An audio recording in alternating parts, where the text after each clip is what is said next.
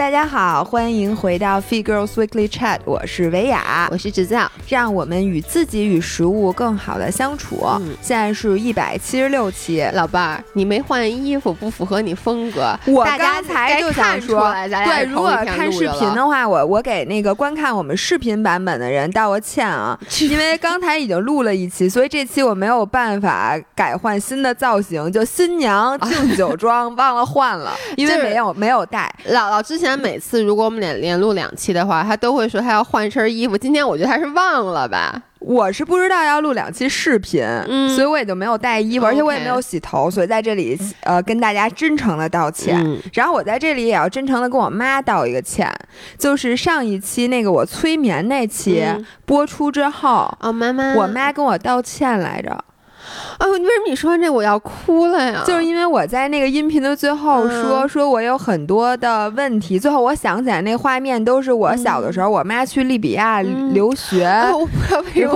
我现在热泪盈眶。之后，然后我自己觉得特别孤单，什么让阿姨来接我，哎呦，我也要哭了。然后我妈就跟我说，哎，说那个什么百密一疏，就是小的时候看来什么那个孩子真的不能离家长太远。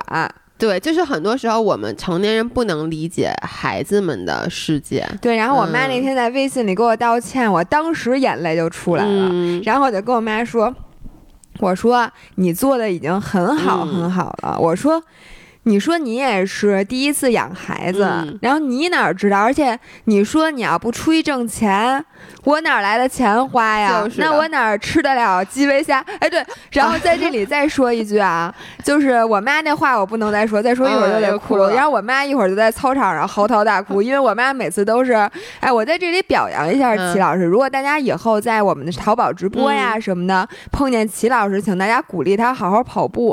啊，你妈现在跑我步啊妈现在开始跑步，一个六十六岁的老太太，就是她之前只是在操场上走圈儿。嗯。我觉得她可应该是受到了我的激励，觉得她自己的基因里携带了你的基因，她的基因里携带了你的基因，所以也是可以跑步。然后就突然觉得，哎，嗯，说我跑两步我试试，嗯。结果我妈就什么跑一百五十米，走一百五十米，还是什么跑二百米，走二百，就那操场一圈嘛，就跑一半走一半，觉得竟然现在我妈的原话是我现在那个追公共汽车。嗯都都可以跑，都不带喘不带喘气儿。你给咱妈买氨糖和钙片儿了吧？我妈一直吃，嗯，那就行。然后我妈现在一边每天抹百通关，嗯然后呢吃着那个氨糖氨糖，嗯因为但我妈就是我再次提醒大家，吃氨糖的话，尤其是老年人要注意，要一定要就饭吃，因为嗯它那个对肠胃还是有一呃因定考验的。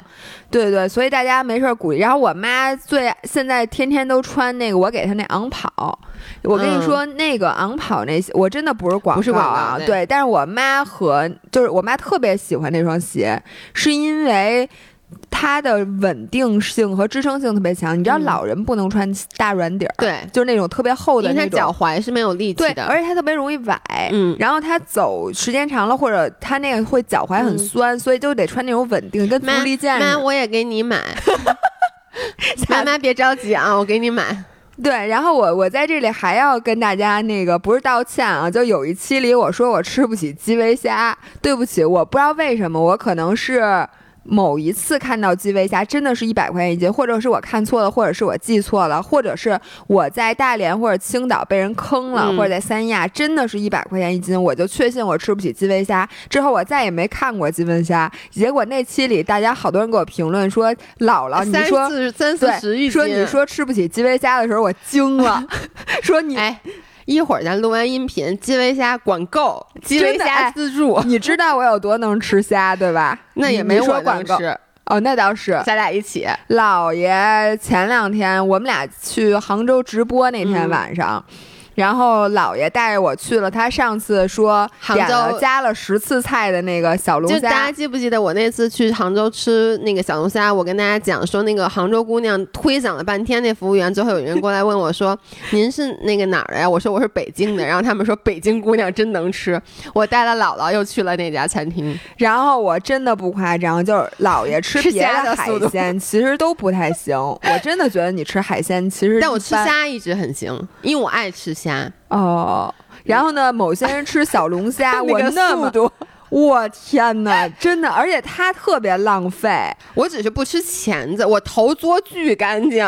不是那嘬头不费劲，那钳子那里面那肉可好吃了。嗯，钳子太了，没有钳子来不及，赶趟。我跟你说，因为你吃小龙虾的时候，你不能停，你知道吗？为什么呀？怕把机器烧了。其实是这样的，因为呢，我我跟张涵以前吃的，我是。你想谁吃的快，谁就吃的多，你知道吗？然后呢，不知道为什么那天跟你依旧激起了我的战斗欲望，所以就是就是你的竞赛精神全都体现在吃上了。对，就是让你真正比赛你还怂了，嗯、然后让你吃饭，你你你竞技心可强了。我跟大家讲一下啊，就其实我们今天这期音频先说没有什么主题，我们就是漫谈一下，因为很久没跟大家 update 我们俩的现状了，跟大家就是讲讲最近发生了什么，然后呢可能会顺带的读两条。粉丝的留言，因为那个留言是我看到，其实是跟我最近的近况有点相关，我才决定读一下。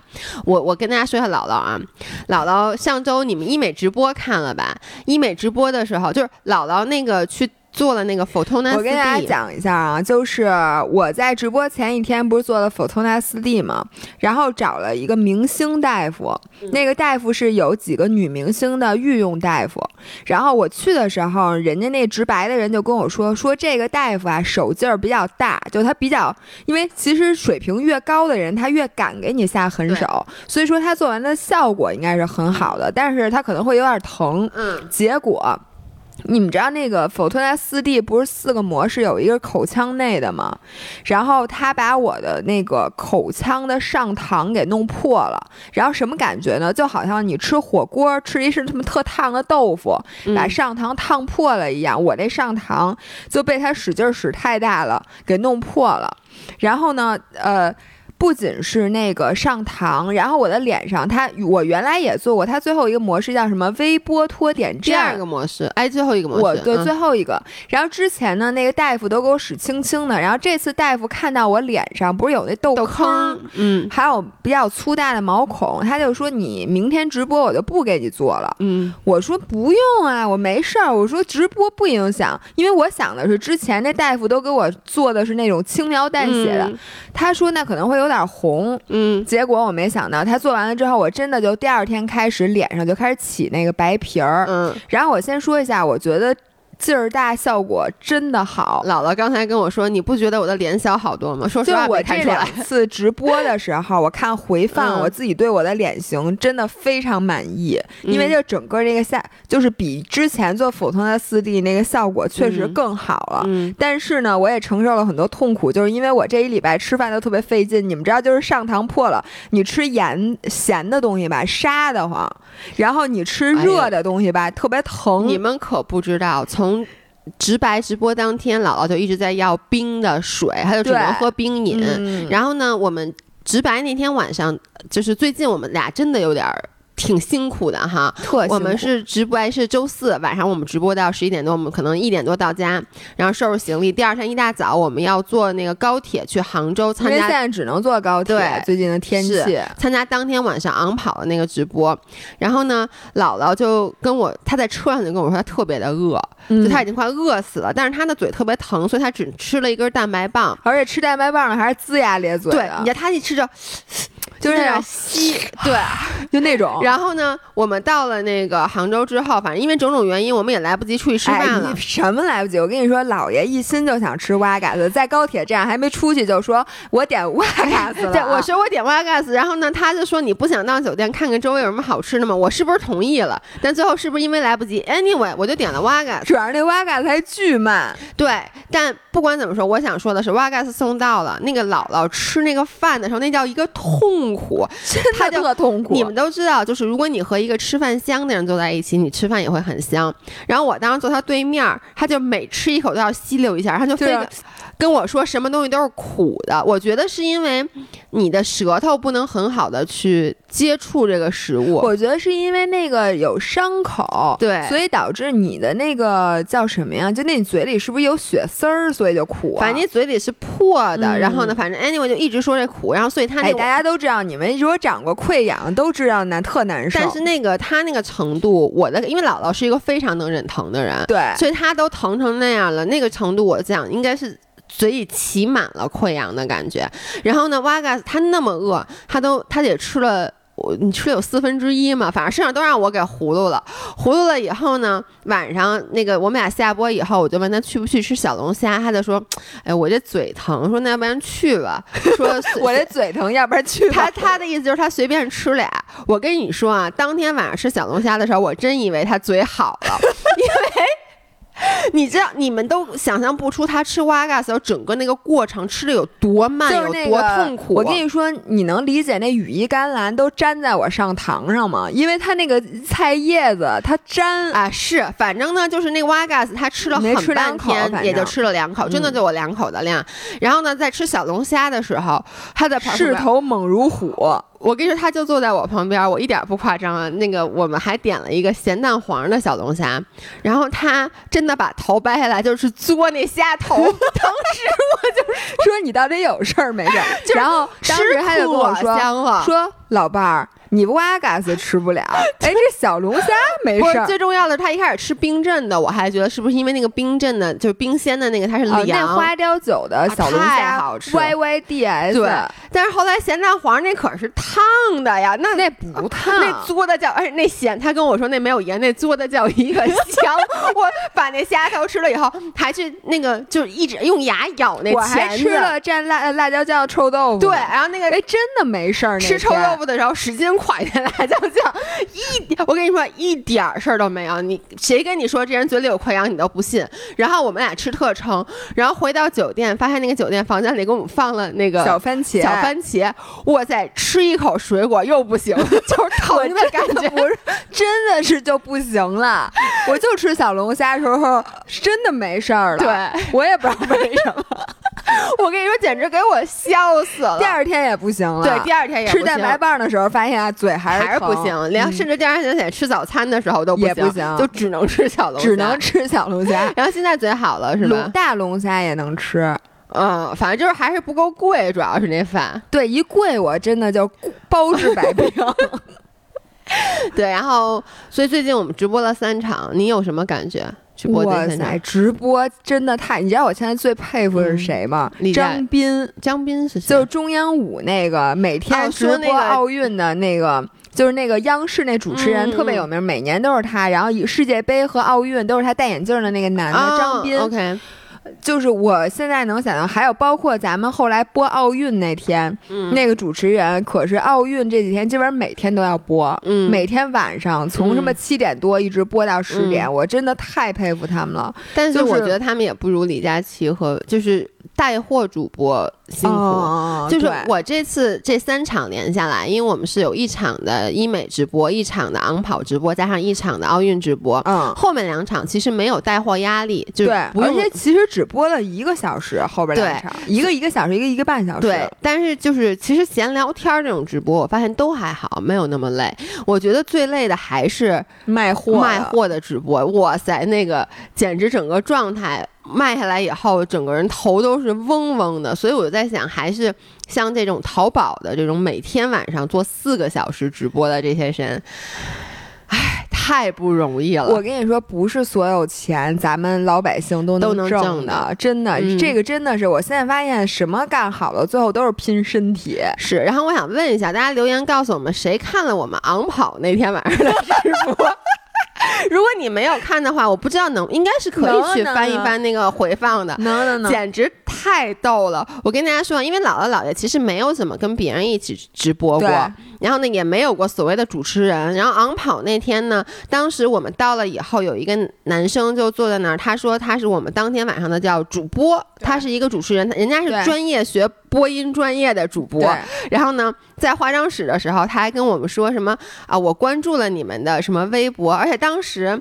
姥姥还跟他说了一句：“说我是姥姥，他是姥爷，你别叫错了啊。”他说：“不可能。”他说：“不可能。”说：“我记住了。”对，说我看你们视频了。而且说实话，姐们儿，你看我们俩现在这肤色，根本不可能怎么会有人分不清我们？头发也不一样，跟咱俩以而且前那天我可是绑了一脑袋鞋带儿的人，然后在那个如果没有看直播的人，我真的建议你们回去看一下。首先啊，一上来那个我们俩往那一坐，一开始我们俩都很严肃，因为我们俩其实这是第一次参与这种别人的直播，我们俩是以嘉宾的形式去的，就不知道适不适合再以我们的风格来去主导这场呃，直播。主要是你不希望咱们把节奏带偏，你希对望按照人家的节奏来走。对，而且主持人在那儿呢，所以呢，一开始我看就是我们俩到那儿以后，主持人就开始采访。他先采访的是姥姥，我就一句话不说，然后底下大家在刷屏说：“姥爷快说句话，姥爷怎么在旁边？”老爷笑一个，对，姥爷笑一个，然后我都没有发声。我就是觉得像你说的，不要去带这个直播的节奏。然后后来 就那个主持人可能是他比较紧张，但我但他天天直播，他怎么会紧张呢？能跟你讲他紧张到什么份儿上吗？嗯因为当时那个主播是站在我旁边，就是我和姥姥坐在两个高脚凳上，然后呢，姥姥坐中间，我坐边上，那个主播是站在姥姥的旁边，对是一男生啊，嗯叫九九四，哎，不是那个是九四年，这是哪年？反正特反正也挺小。小的。而且你们知道那个直播的时候是竖屏，就九比十六，所以我们仨那个的距离非常非常的近，就是身对身贴身。然后他的脸基本就跟我的脸隔隔大概大概有十厘米吧。然后你知道吗？他跟我说话的时候一直是对眼儿的，你知道吗？就是哪哪哪哪脑爷，就是他连话都说，就是哪哪哪哪哪脑爷，就就真的是一直这样，而且他叫的是脑脑和脑爷。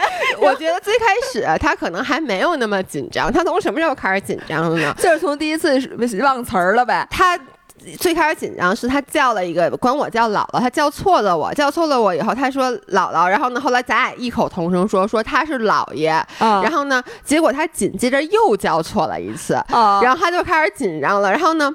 我就开了一句玩笑，因为我看他叫错两次，然后那个群那个直播间里面不是好多五人嘛，啊就是说老爷他再说错你就裸脚他，然后我不就开了一句玩笑嘛？我说大家可急了啊，然后他就开始紧张了，你知道吗？然后这时候呢，他就开始忘词儿，然后突然站在那儿都不说话了。然后你知道吗？搞最搞笑的是，我们那直播那词儿其实挺复杂的，它分为几个部分，中间还有穿插抽奖，后面还有游戏。对，然后他拿一手机竖屏的，但是那个文件是横屏的，横屏的他需要把那东西放特 大，然后找里面的字儿，然后这时候他就开始对眼儿了。然后问题是，他看完这，他还要控场，对他还要再看观众的评论，于是他一把把我的手机 抢了过去，说：“你给我看看，我看大家说我什么了。”然后这时候我们俩就绷不住了，开始狂笑。你知道，就是每一次他在那样看词儿的时候，我都忍不住，我真的就是马上要爆笑出声。真的是对着眼儿，把这手机放那么大，然后梗着脖子在那儿看，然后也不说话。然然后后最搞笑的是，就是他说说什么姥姥，你最关注哪项体育项目？然后呢，我当时灵机一动，我说铁人三项。然后呢，我说等会儿，我说你先别说话。哎，不是这样的，我我不好意思啊，我给你梳理一下，是这样的，啊本来当天的最后一个问题是姥姥姥爷最关注哪个奥运项目，嗯其实那个应该是大概都直播快结束了的时候才问，但是因为他太紧张了，首先呢，他就不知道为什么才问完第一个问题，他就把最后一个问题提到前面来了，所以我我当时也是心里一惊，你知道吗？我说怎么这么快就 Q 到了最后一个问题？然后他问的是姥姥，你这次奥运最关注的是什么项目？这是咱们最后一个问题。然后呢，你其实啊之前有写铁三，对，然后我说铁三，我说完了之后，我不知道为什么就想逗逗他，是 因为我觉得他特搞，特别萌，蠢萌，蠢萌就特可爱，嗯你知道吗？我就说，哎，等会儿。你能告诉我铁人三项是哪三项吗？我当时问出这问题的时候啊，我没想到他真不知道，因为我的答案就写在他那个放大了看那稿上，你知道吗？我把答案都已经写好了，我以为他会，你知道我是想让他抖一包袱去问大家的，对，也增加一些互动嘛。结果他就整个人，他就他就直立，他僵直的坐站着然后，对眼这儿看着我跑步、他跑游泳、游泳，然后我在旁边，我我就使坏，你知道吗？他因为他说的很慢，我就说去，他说还有，我说跳高，他说对跳高，对他主要是感觉像抓到了救命稻草，然后就说想都没想就说跳高，然后这时候大家就开始笑，然后后面那个你知道我们直播的时候，对面就是导播，就好多工作人员也都在那捂着嘴乐。然后呢，这时候我就发现他真的不知道，然后他也不看词儿了，这时候他最该看词儿的时候他也不看了。对然后呢就开始说，然后我就想提示他，于是呢我就开始比划，但是我比划也不太对，我就是大家如果视频上看，我手是这样的，对，就是一因为我当时那个腿大家都知道，我穿一特短的短裤，人家还给我盖件衣服，我也不能做出蹬车的动作，于是我在手对，然后呢，他先说一什么？他姥姥就开始那样拿手比划嘛，他就说哦，跨栏栏儿儿，跨栏儿，对，还说跨栏儿，然后我就惊了，我心想什么跨栏儿是怎么回事儿？然后呢，于是我就继续，我当时其实有点想让他赶紧说出来，对对，因为我觉得特别，尴尬。对，很尴尬，当时现场，然后然后姥姥就开始提示他。我就说是一种通勤的交通工具，对，说你想想你平时怎么上班啊？对，然后他说划船，然后我跟你说，好巧不巧的是，在我们直播那时候，我们还不知道，嗯，当天晚上就在可能我们问到这个问题的时候，杭州突下暴突降暴雨，对，其实我们进去之前就下雨了，但是那个时候就雨量特别的多，好像说那个谁的直播，那个。呃，罗永浩对，罗永浩其实也在杭州直播，但他在另外一个区说他的直播因为暴雨被迫淹了，对，被没错。迫然后说什么西湖景区附近，什么天目山路，什么好多路都被淹了，所以我觉得人家说划船可能也没毛病。但是当时我们俩笑的，我们笑翻说你的通勤工具竟然是划船，你怎么不说跳远儿啊？反正那个小哥哥被我们弄得整整个就懵了，因为本来我跟你说。我们俩真的不想带节奏，我们俩后来为什么去带节奏？我觉得是因为他每次低头 放大那劲儿一对眼儿的时候，现场就很沉默，你知道吗？然后之后那个五人儿那弹幕就不停在说老姥姥爷快逗他，快逗他。然后后来我当时其实一边播的时候，我心里是忐忑的，我很忐忑，对吧？因为我不知道客户爸爸能不能接受咱们这种风格。蠢萌风格的直播，但是直播之后那老板特别就是就那种笑着跟我们俩当时不知道那个昂跑的客户爸爸，就他那个老板在，我们以为只有几个工作人员呢。后来我们俩直播完了以后，那个小姑娘跟我们说，说我们老板特别满意，我都惊呆了。说那个老板说下次直播还找你们，就还找那个那个是老板自己说的啊就那老板过来说。说下回还找那小伙子，对，说哎，效果还不错。说这样吧，下次要不然我还找他，然后还找你们俩，但别告诉他。我们特别希望下一直播的时候就告诉他是一别的主播，然后说好现在 Q 嘉宾上场，我们俩走上去，我看他跑不跑。我下回要问他，呃，男子十项全能是哪十项？我每一项我都给他表演，我看他能说错多少次。而且他整个过程因为太紧张了，包括很多就最后需要他去 Q 的环节，最后他同样一个问题、嗯问了两遍然后我都惊了。当时就是他问什么，你们推荐哪双运动鞋给我？一会儿又说你们会推荐哪双运动鞋给我的，并且直到说到最后那个呢，他都没有反应过来这问题，他问过，就是 他太紧张了，所以我觉得这是一个挺。出乎意料的效果好，你你不觉得吗？因为一开始我真的从头到尾都很担心，然后到最后你你注意到了吗？就是因为我们两个只参加中间的一个小时，我们走的时候，其实他们那个直播还没有结束，对还没有开始讲继续卖货，嗯，在我们走的时候，就是我俩远远的跟他说了一声再见，他当时擦了一把汗，说这俩人可 终于算走走了。所以我特别期待，如果下次有机会，我还要和他一起播。哎，你觉得咱俩是不是对这种小男生会产生一种不一样的杀伤力？因为包括第二天我们播奥运的时候，其实状态好很多。我们一开始到了以后，你你去化妆的时候，我先跟那个第二那个播奥运的那个主持人，他是几几年的？九四九四。的，对，也是一个小小哥哥，然后我先给他打了一个招呼，我说我们俩这个比较活泼好动，我说 而且活泼好动，这 我说那个。一会儿我们俩的风格可能容易把持不住。我说你现在赶紧先多了解了解我们，但到最后还是有点儿没有，最后那个导播说，其实咱俩就应该带节奏，说下次直播你们就不用管，他们要的就是那效果，但是咱俩没好意思。对下次咱俩就不管他们那套，对只要请我们俩，我们俩就这样，我们俩就是这直，就就是这就玩死那主播，你们觉得行吗？对征求一下大家的意大家见。对。然后这个是直播，然后最近还有什么事儿？我想想，我最近状态特别不好。我那天跟你说了，我觉得你吃小龙虾的时候状态特别好。哎，我吃完小龙虾状态就不好了，你就是没看出来啊？我不是第二天给你讲了我的梦吗？你还对对对对，你你你你你给大家说一下最近怎么了吧？因为。大家说姥爷最近状态老特别好，我们都 we can relate，就我们都不能跟大就觉得姥爷离我们特别远了，再也不觉得姥爷能跟我们产生共鸣了。那恭喜你们，姥爷最近状态终于又不好了。嗯，我是什么具体什么原因我也不知道，我觉得是间歇性的，然后呢也是。情绪性的，我觉得跟我前段时间就是划水，就是我不是摔了一下脑震荡，然后不之后有那个延迟性的偏头痛，大概两周嘛。我发现就是你偏头疼的时候，其实你状态就不太好，所以那段病的时候肯定好不了。对，所以那段时间，包括接下来一段时间，我的觉得身体因为睡不好觉，我身体就比较疲惫，疲惫呢就不想去做运动。就是我最近关键还是表丢了。我跟你们说啊，我的高驰表在我在划水的时候掉到了湖里面。哎，这不是广告啊，我们这期没有任何植入。这不是广告，我表丢了，这怎么也是个广告呢？反正就是它被那个把杆儿刮了一下，就掉到湖里面了。掉到湖里面以后呢，我就突然意识到一件事，我再也不能去健身房了，因为你都是给表练的，跟我一样。其实我以前不是。因为你以前没表，你一直没有，我练无所谓。对，但是呢，我我就不知道为什么，我习惯了有表以后，其实我都不是看那个数据。就比如说游泳，游泳是这样的，我那个高水表最好的是它那个记圈儿，它能记圈儿。以前我永远都不知道我游了多少。不是你不是有 Apple Watch 吗？你给给人给我妈了。哦，对，而且就是你已经习惯了这个表了。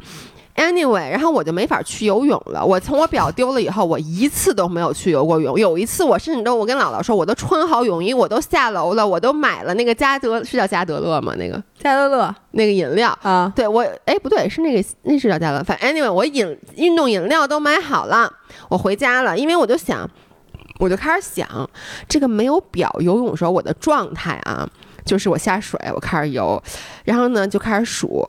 五二十五米，五十米，然后呢，游着游着就开始想别的事儿，然后就说：“哎，我我游了多少啊？我到底是游了六圈还是七圈？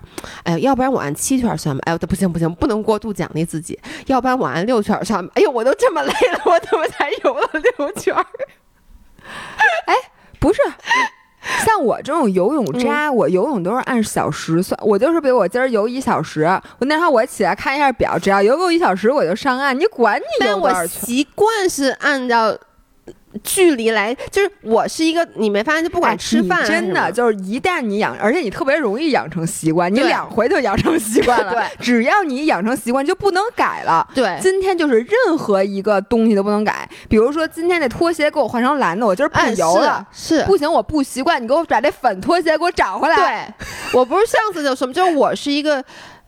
被习惯绑架。对，然后姥爷说什么他去划水，每次就是那几个人，对对吧？而且换了不行，你给我走，要不就你走，要不就我走。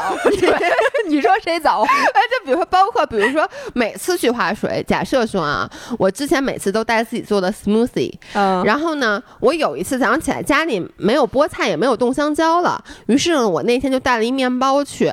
我第一次在划水的时候吃面包，就各种不舒服，然后就紧张了，所以，我今儿划不好。因为今儿吃的是面包，对，就觉得自己吃了一固体，你知道吗？然后就觉得影响了你的平衡。那面包吃肚子里，我往左的时候，那面包往右；我往右，面包往左，我怎么滑 就说不清楚。所以表是一样的，因为我就在去健身房的时候，我就想，没有表，我就开始 picture 各种我在游泳中会遇到的困难，包括那种痛苦的感觉，就是因为有的时候，你知道我在游泳的时候，游着游着，就比如我我累了，我看一眼表，我说哟。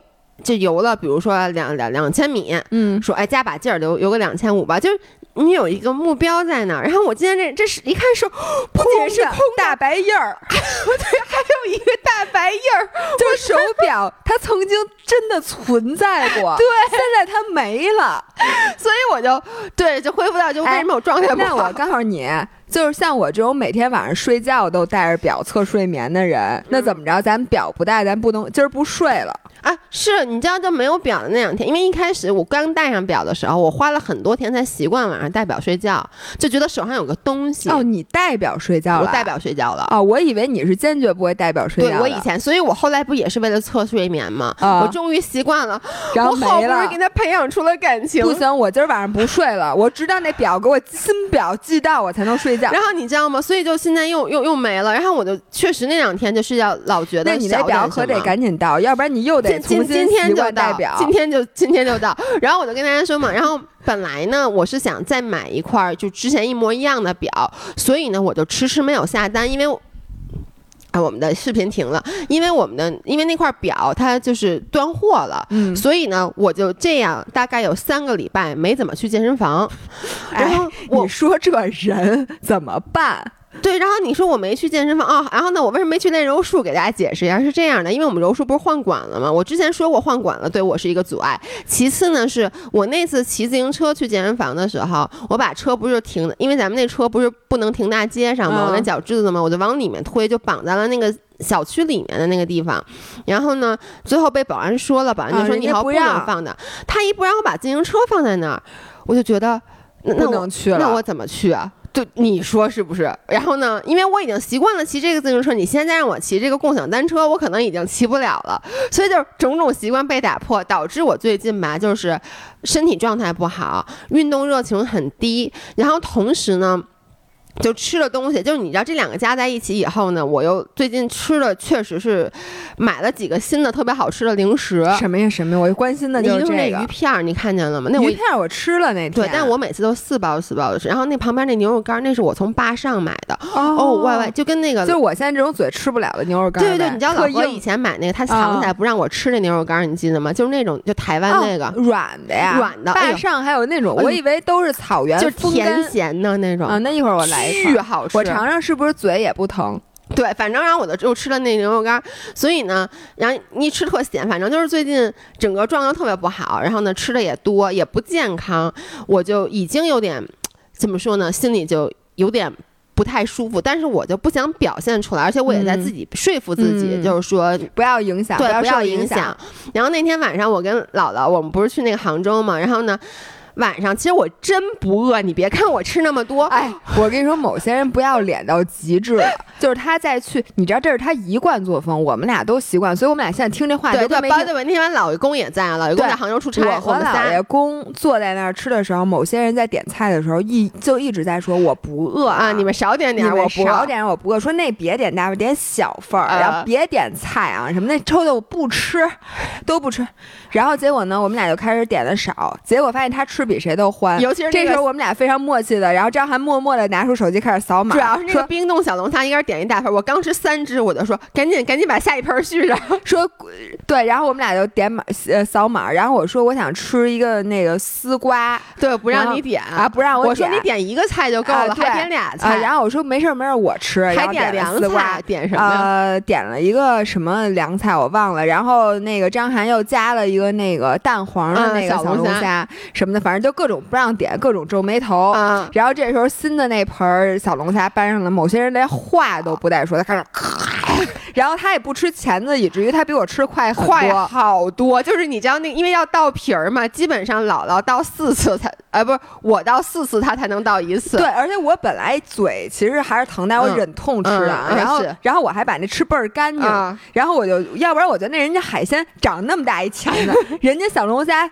费好几个月长那么大一钳子，你不吃人家，人家给你都活动好了，那那个肉可活了，可好吃了。反正就是我都给吃了，然后结果他就闷头使劲吃，结果我觉得就是最不可思议的是，他我给他倒虾皮儿的功夫，我那丝瓜没了。我我就吃了四块丝瓜，因为他在点的时候，而且关键是我点的，他说我从来不吃丝瓜，说我觉得丝瓜特恶心。我真的是这么觉得的，然后我连汤都给喝了。对，然后最后我点的丝瓜，我就吃了四块，一盆儿都那丝瓜太好吃。哎，你说某些人，但是你们能理解，就是然后他又吃多了，对，而且是。但还好没有那么不舒服了，因为你没有吃一大堆碳水。那天晚上咱没点碳水，对，没点碳水。然后，但我回到酒店以后，我就觉得我没吃碳水，所以我说什么呀？然后你就吃两块蛋糕，因为酒店送的那个水果还有蛋糕，我当时就觉得我有点吃多了，有点难受，所以得吃块蛋糕压一压。我刚才当时我跟姥姥说，不行，我有点恶心，我得吃块蛋糕顺一顺。我当时都惊了，就是他说他有点恶心的时候，我说我赶紧刷牙睡觉了，结果说我吃块蛋糕压一压，然后顺一顺。对，然后我相信很多人，我我先说啊，我当天不是暴食，就是我整体没有说，哎，我后悔吃了刚才那，我吃了特别高兴。贵的东西你能暴食得起吗？我问你，就是你说老板给我点一本儿，就是你知道，因为暴食其实是什么呀？就是你在吃的时候，你就已经有点觉得自己不该吃了，你能理解吗？然后吃完以后会有负罪感，这个我一点都没有。我吃丝瓜的时候没有负罪感吗？那他妈是我点的。没有，我吃的时候，我我当时，你知道，我看着你和张涵，我觉得我当天晚上特别幸福，是一点脸都不不是，我能跟你说，就是就是和自己最爱的人，就是能，而且你知道吗？当天晚上那个小龙虾是我们请的客，就是公司觉得公司请张涵吃，对，可能是张涵第一次享受到这个待遇，他之前也蹭过咱们吃，但你知道当时我什么感觉？第一，我觉得我居然。就是吃小龙虾的时候，我没看价钱，你你能理解吗？就是当时你要是跟我说再来一盆儿，我照样给你来，不会因为它贵就不给你。为什么公款吃喝的那个浪费现象这么严重？就是因为像你这样，咱一点没浪费好吗？全都吃了，最后剩一块臭豆腐也被你给吃了。那倒是，就是我就而且看见那个姥姥和那个姥爷公坐在我旁边。哎呦，我觉得特幸福，然后我就觉得我吃了我自己最爱吃的东西，然后呢，大家的感情特别好，我当时就一瞬间觉得我是这世界最幸福的人。然后晚上回到酒店吃完蛋糕，然后我就睡了。但是睡之前我还跟姥姥说呢，我说我最近哎状态不太好，我觉得我最近吃的有点多，就确实是内心会有一点。你当时说的是我第二天不吃饭了，对对对对对对，对不起。我说我第二天什么都不吃了，姥姥说好好，我说我就听听，然后。晚上睡觉的时候，我做了一个梦，那个梦把我给惊醒了。第二天我给姥姥讲，她都惊呆了。我梦见我胖了四十斤，然后呢，我出门的时候被卡在门里面了，然后我就出不去了，然后也没有别人，然后我就大喊救命！你们知道，就小时候你把那头从那阳台那个轮里面伸出去，然后拔不回来这不是柴犬的行为吗？经常有卡头的柴犬。我跟你讲过，我小时候被卡过，因为我是山峰耳。然后耳朵过回不来了，回不来了。后来咋回来的后来就是我是在我姥姥家阳台，以前那阳台是那种水泥墩儿。后来我在那等了好半天，让姥姥看，说这孩子怎么去阳台玩这么半天不回来？那你后来怎么回？没有找民警叔叔把那个栏杆锯了？好像我记得。那锯不了，那是水泥的。我记得就是我妈什么，他们才把我头往前推，什么把我耳朵往里压，还抹了油。我具体记不清了，但这件事真实发生过。我天！所以我那个梦里面就是我一我硕大的身躯被卡在门里面，我就喊救命，然后就黑的，你知道吗？然后我当时想，我怎么胖成这样了？然后我就惊醒了。然后问题你醒来，早上起来还问我说：“老伴儿，如果我真卡门里，你会救我吧？” 然后还问了一句：“如果我真胖四十斤，应该也不至于卡在门。” 对我，我想，我就算胖四十斤，应该门还是能出你知道吗？我当时就特别想，此时给你放上一首 BGM，就是卡门，你知道吗？哒哒哒哒哒哒哒哒，我觉得这简直太配了。对，所以这就是老爷的状境况。嗯。我我现在没有特别，我为什么会这么说啊？就是我刚才看到了几条留言，嗯，然后呢，我觉得大家，我我今天随便读一下啊，我觉得大家可能状态都跟我差不多。有一些人，哎，我觉得总有，就是每天啊，总有一半人是状态好的，啊，不是，可能三分之一的人状态好，三分之一的人状态差，另外三分之一就中不溜，就就是我这种，就是从来没状态好过，也从来没状态差过。对，这个人他其实前面我就不说了，就各种什么什么上个月胖几斤，这个月又瘦回来，这个月胖几斤，上个月但是他说这个就是，他说其实我的营养和运动知识都是有的，对，而且一直在提。提高，我也都懂，但是这并没有对我有任何帮助。我发现我最大的问题是情绪问题，嗯是因为原生家庭，我从小是一个自卑、没有安全感且情绪波动很大的白羊座，我的负面情绪惯性特别大。我很努力的在生活，但有时候坏情绪真的像洪水猛兽一样涌过来，我就只能通过暴食来释放我的痛苦和压力。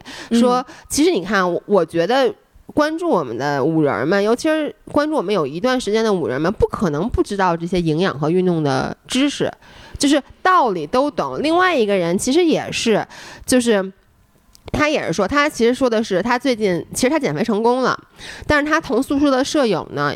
既不运动，每天熬夜，还吃外卖和奶茶，但是最近一直在瘦，我就安慰自己，他这是不健康的，体重小了没没用。结果今天我们一起量维度，他居然连维度也小了。我很为我的姐妹开心，但我心里就存在疑惑，就觉得我的努力和健康减肥没有一点效果，于是就陷入了自我怀疑，就更容易自暴自弃了。我觉得这种其实都属于情绪性的暴食。我能说一句，你肯定不为你的闺蜜高兴吗？这种事儿，你问问嗯姥爷。我我我我真心为你高兴。不是，如果是我，我都不为你高兴，因为你已经够高兴的了。我我肯我不为自己高兴，我只为自己悲伤。呃，不是，我为你高兴，为我难过。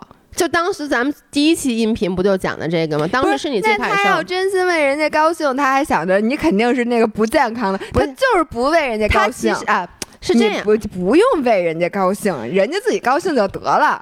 呃，对，其实我觉得这个时候，我我嗯我理解一下，他就是。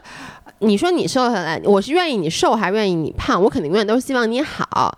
但是我的这个所谓他那种情绪，就是其实是一种自我安慰，嗯就是说为什么你你这样了你还瘦呢？那你肯定你不健康嘛。就是其实就是给自己找吧找吧。后来找半天，发现哎人家没维有度也小了。对，我是觉得，就很多时候，就虽然我没有暴食过啊，嗯但是我太多的看到咱们群里这几年来的大家对暴食的描述，嗯我觉得暴食的行为其实不是。因为食物对很多人是一种安慰，对但是在暴食的时候并不是。你把食物，你把暴食当做了对自己的惩罚，你你知道暴食有点像什么吗？嗯我那天就发现咱们群里面有一个姑娘，我在这不点名啦，你知道我说的你是谁？她那天就发了一个她和朋男朋友之间的对话，就是说大家评评理谁的错，其实就是她男朋友可能比较直男，然后说的话比较没脑子，然后呢。就跟我跟老爷公很多时候特别像，就是，比如说我跟老爷公说我下礼拜三出差，他过一会儿又问，哎，你下礼拜几出差？嗯过一会儿又问，哎，你什么时候出差？就是你就他就爆了。然后呢，我想说的点是，他就说我其实经常跟我男朋友吵架的时候，控制不住自己，会说很多很恶毒的话。你你知道，我觉得这跟暴食很像，就是我也是，我在我我在这不是鼓吹这点，我觉得这点非常不对，但我确实是控制不住自己，就是在很多时候我吵架的时候，我会专门捡那个恶毒的话来说，而且说的时候，很多人是说。道歉的就是说对不起，我不知道我说这个话会伤到你。嗯，我们不是的，我我真的在生气的时候，我会刻意去想什么什么话说完最伤你的心，我刻意去说那个话。你当时知道不知道？不对，知道，但是你就像就像暴食的时候一样，你是在惩罚他，还是在你惩罚你自己？你不知道，嗯你就是要在那一刻把这个情绪通过这些恶毒的话抒发出去。其实就像很多心理治疗师说，这是一种破罐破摔的行为，嗯就是我知道我本来已经不对了，对，我就要做到底。今天我就是是一种发狠，是就是那种情绪上宣泄。暴食也是一样的，你说你吃的时候，你难道不知道你不应该吃吗？你不知道你吃多了吗？你完全知道，你就就跟比如说我之前生气摔嗯手机。就是嗯在比如说把什么东西摔到地你上，摔过吗？手机？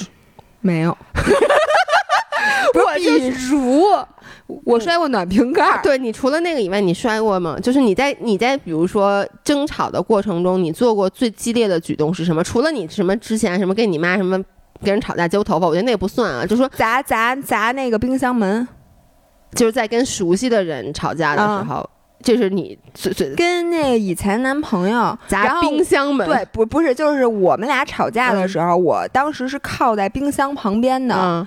然后呢，他是站在冰箱的正面的，嗯。然后我生气的时候，我就拿手去捶那个冰箱侧面的那个门，嗯，当然了，门也没事儿，我也没事儿，但是我记得他们家的冰箱贴掉到地上了，OK，所以所以就是它是产生了很大的震动的，嗯。然后我还跺脚，姥姥就现在捶觉得自己可了不起了，觉得自己可我算干过可，是跟打跟人打过架的人，是是是是是，就是那一刻，其实我在锤之前，嗯。我我为什么那次就是那是唯一一次嗯我吵架的时候跟人家发生肢体上的这种暴力行为、啊，你跟人家没不是不是跟人家跟跟冰箱，就是 就是你有行为上的对发有行为上的，发现，为什么呢？嗯是因为那次吵架我就没理，嗯，就是我吵的时候我就觉得我。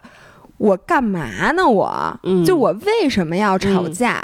但是我想完这点，我都想到，我就这么一次没理，你就不能让着点我吗？嗯，就你让我说出来就完了。然后我想到这一点的时候，我真的是破罐破摔的。我一想，我既然因为这种不该跟你生气的事儿，我都跟你急了，那我今天就要急到底，嗯，我就让你看看，我就是这么没道理。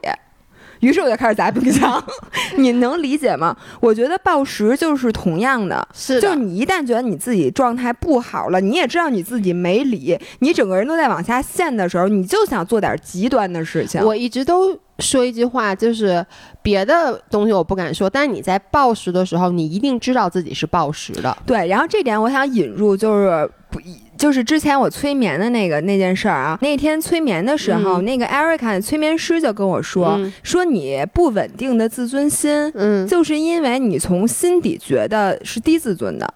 嗯就是你的稳态其实是一个低自尊的，你只是因为一些 occasional 的事儿让你把自尊提了上来。嗯，人只有在你本身的状态是低自尊的时候，嗯才会破罐破摔，因为你会你的零点是地下，你能明白这种事儿吗？嗯就是说，如果你这个人内心是对自己很满意的，嗯你不太容易进到破罐破摔的情啊绪里，边。那肯定的，你我这个太。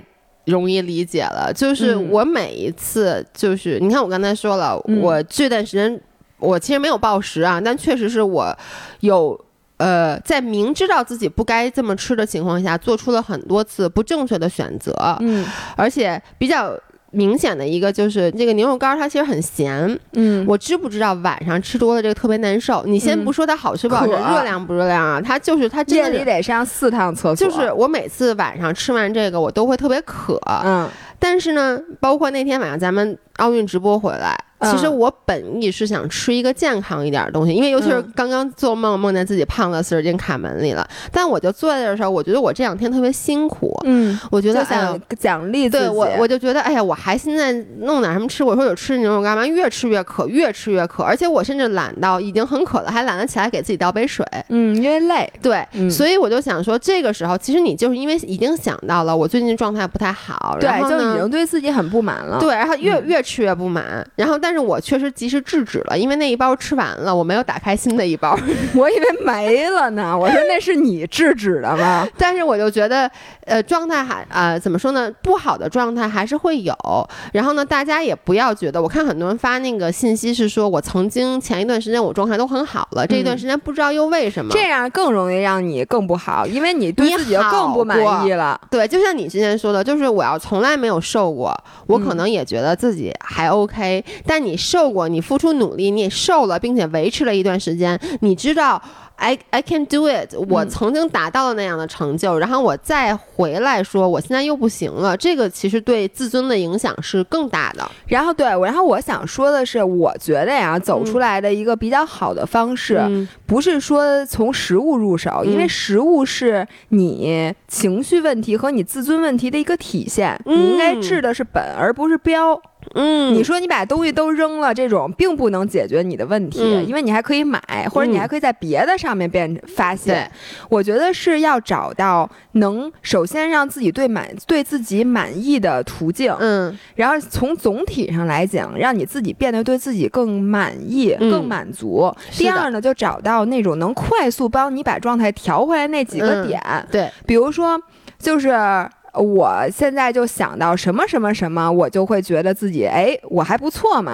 你就得把这几件事儿准备好，嗯。抄小纸条上，嗯，然后只后只要你觉得你苗头一不对，马上看看这小纸条那，对于我来说，真的就是去粉丝，就咱们的跑步群里面看看大家，然后看看大家，嗯看而且看留言，因为咱们的留言大部分还是非常积极向上的。对，然后每次夸夸群嘛，对，嗯。每次看完以后就觉得，哎，状态还不错。你刚才说到一个点，我上礼拜跟你提了，我刚才忘说了，就是还有一个我最近状态为什么特别不好，一个啊非常重要的点，我们家洗衣机坏了，你记不记得 我跟你说来着？哎，绝了，这哎人，，大家听我说，会不会有类似的这样的情况啊？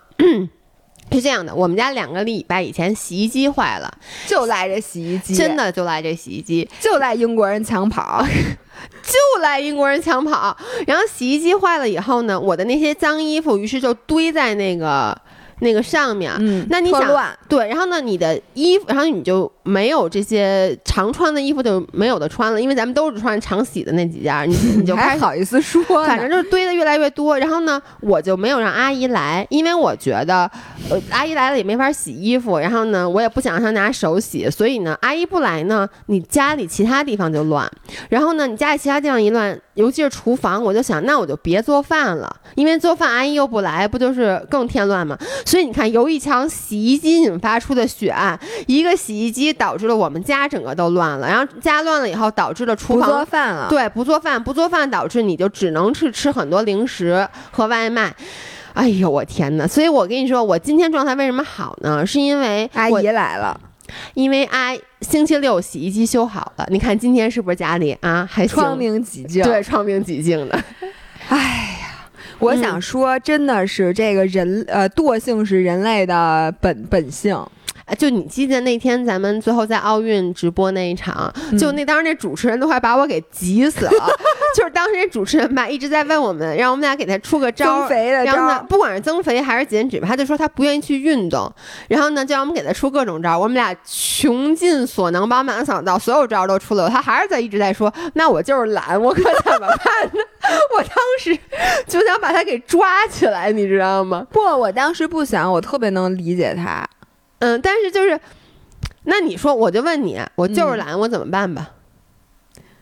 嗯，就是他问了一个没有人能去帮助他的，我觉得有的时候啊，我们两边都要有，有的时候又说你不要过度逼自己，但有的时候呢，你真的就得逼自己一把。就是，尤其是你明知道，我那天就说了，有两种情况，一种你觉得你特别倦怠，你觉得你身体很疲倦，那是你真的就是累了；还有一种，其实你就是陷入一种恶性循环。就比如说我经常说的，我周末比如说睡到了，如果我周末十一点睡到十一点，我起来以后。说哎呀，算了，没什么事儿，我继续躺回来睡吧。我睡到下午三点，那我今天去健身或者健康饮食的几率就急剧的降低了。嗯，其实就是一个恶性循环，你就是懒，那这个时候你其实就应该逼自己一把，你就起来就完了。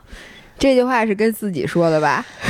对我洗衣机已经修好了，下次再听到音频的时候，你们就会听到姥爷说啊，我最近状态还不错。姥姥老不是姥爷准备备战二二零二四年的巴黎奥运会了。说到那个近况，你赶紧给大家 update 一下，你这两次比赛怎么没去参加？某些人都快疯了呃。只能加时跟大家说了，就是这波疫情，我真的觉得南京这事儿弄得全国又乱套了。哎呀，我跟你说，我们本来要下周要去团，我们公司要出去 outing 的，要去团建的，现在也去不了去不反正就全都取消。嗯，我是那个本来这两最近练的特别的努力。是。因为呢，我而且我我都觉得我的时间已经不够，因为咱们工作确实也很忙，嗯。然后我只能见缝插针的训练，而且我要练四个项目，为什么呢？本来是铁三，七八月一号那天我要参加崇礼的越野跑比赛，所以我越野跑我也得练。嗯，然后呢，八月二十二号本来是十三陵北京的比赛，并且那个比赛的铁三比赛，而且那个场地就在零八年奥运会，那是我第一次看铁三比赛，嗯，就在那场地里边儿，然后我特激动，然后我说我要变，等于是四个项目，可能还得练个划船和跨跨跨栏。大家听一下上一次音频，嗯，然后我当时就想，哎呀，我可够赶的，就是我那个七月三十一号在杭州，呃，七月三十号在杭州直播完，我需要到北京南站，然后再倒车到北京北站，然后再去崇礼，再去嗯领悟。第二天早上六点比赛，嗯，然后在铁三那什么买一大堆东西，然后什么准备，结果呢就一个疫情，先是同一天收到了崇礼比赛延期和选铁比赛延期的两个消息，嗯，然后紧接着就爆发了这个各种各样的疫情。我现在吧都害怕过两天游泳馆又不开了，就又彻底没法练游泳了，哦，还真是，是吧？然后，所以我现在真的，而且说什么北京这个，幸好是我觉得这个密接者，但是刚才又爆出来甘家口又有疫情什么的，所以我觉得这个对大家，如果大家想去参加比赛的话，这个对大家的心理是有很大影响的。对我看的那个群里，因为我们的跑步群很多人都是报比赛的嘛，然后好多人就说，因为报了大大小小各种各样的马拉松什么的，然后现在基本上是该延期、该取消的，而且都不说，因为他也不知道能不能办，然后这样还特别影响赞助商。我就现在特别担心的是这个赛事的主办方，因为从去年整个的那个就没有什么比赛，嗯、然后今年其实这个春秋就是春天的那个也也是有疫情的，嗯，然后又来了越野跑甘肃那事儿，对，就本来都是黄金时期，然后就都办不了，然后现在本来刚要开启说，其实就是九月到十一月是比赛最密集的时间，嗯、那段时间如果再有疫情，我觉得很多赛事的主办方都会就该黄了，对，因为如果他拿不到这个呃，而且你知道现在赞助商他都不敢去赞助赛事，是。因为你想啊，他都不知道这赛事。能不能办？对，然后他的那个季就是他的钱是按照季度来划分的。嗯、比如说我这个季度的市场费用就是要参加这个赞助这个比赛，这是什么的？你说你这个给我延期，又不知道延期到什么时候，过两天你又取消了，又跟哪个撞车了？那赞助效果肯定受影响。是的，而且你知道，就我就包括崇礼这次，因为它又是一个 last minute 的取消，对吧？嗯、就人家这都到周日比赛，然后好像是周六就有比赛，周六就有比赛，然后我记得是周四取消，周四取消的。对，你就想这钱肯定该花都花出去了，各种的，不管你是就是救援人员，就各种的物料什么的都已经准备出来了。我估计什么香蕉啊，什么那些吃的都买好了而且你知道吗？这是他第二次。土延迟，啊、第一次是因为那个甘肃银川那个，但那次还好，就是他其实提前了大概半个多，啊、不是银川，呃，啊、白银，白银，白银，就是他提前了大概。一半个月吧，我记得，反正有一段时间，嗯、我觉得还是有反应时间的。但你就这么想啊，这事儿再推迟一次，他肯定就不办了。然后我崇礼该冷了，你知道吗？对，然后我就说，如果该滑的赛事 再错过了九月的黄金期的话，嗯、真的要倒闭了。因为你想，大冬天的总不能办赛事吧？对，你说明年开春，那这半年他怎么熬？靠什么收入？就只能靠卖奖牌了。就现在就各种各样的。线上马拉松，然后呢，嗯、我觉得大家能支持还是支持一下，因为很多赛事公司可能就是靠收你那四十多块钱奖牌那工本费、啊、活着。你要么你说咋办？主要是不光是这些赞助商，我觉得对于大家的这个心态，因为像你前段时间练那么狠，嗯、你其实就是靠那一股劲儿，说我八月份要比赛，尤其你如果这比赛一延期，嗯、你也不知道什么时候的时候，你其实很难去制定自己的训练计划。现在你只要我在 Training Peaks 上填，人家说你 Event Day 你都填不出来，嗯、所以你根本不知道你该选一个六十天的计划，还是八十天的计划，还是九十天的计划。哎，还真是，就瞎，就现在只能是瞎填，然后瞎练。